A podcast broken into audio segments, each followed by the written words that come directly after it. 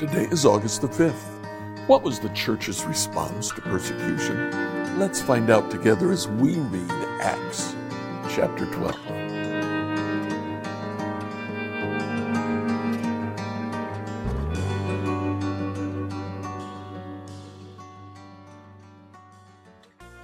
In Acts chapter 12, we start out that chapter. About that time, King Herod Agrippa began to persecute some believers in the church. He had the apostle James, John's brother, killed with the sword. When Herod saw much this pleased the Jewish people, he also arrested Peter. Now, his intent was to kill Peter as well.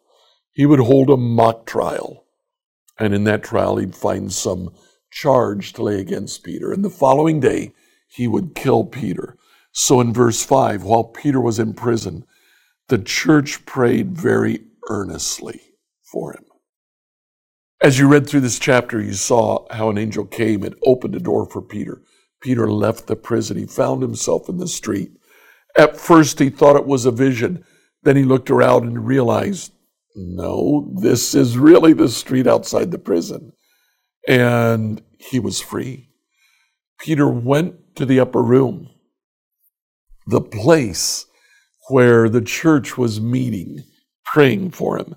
Probably uh, the same place that the Last Supper was held in that large upper room. Peter knocked on the door. A servant girl came to the door, saw that it was Peter, was so excited she ran upstairs to tell everybody that Peter was here. They said, You're silly. You're hallucinating. You're seeing a ghost. Peter's in jail. And they went back praying for Peter's release. I love that image. Eventually, Peter convinced the servant girl. She let him in. Peter came in, talked to the rest of the crowd.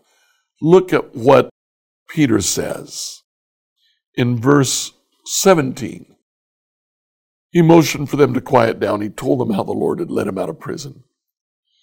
Tell James and the other believers what happened. And then he went to another place. How did the early church handle persecution? They were not stupid. um, Peter was imprisoned. Uh, he was to be executed the next day. When he was released from prison, he saw this as an opportunity he left.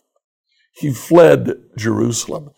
Now, according to what Paul says later on, and what even the book of Acts says happens next in the history of the church, Peter left and he began ministering in the Jewish churches scattered throughout the Roman world. He went to the places at synagogues where the Gentiles had not yet been reached.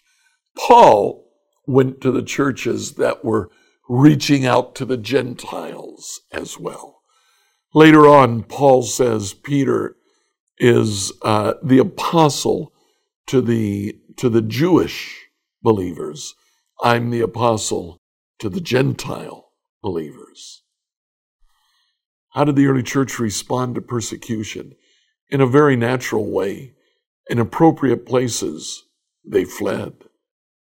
But the one thing that they never did, they never recanted. They never denied that they were following Christ. Some paid with their lives. Some paid with becoming homeless. All saw God's blessing as a result of their obedience.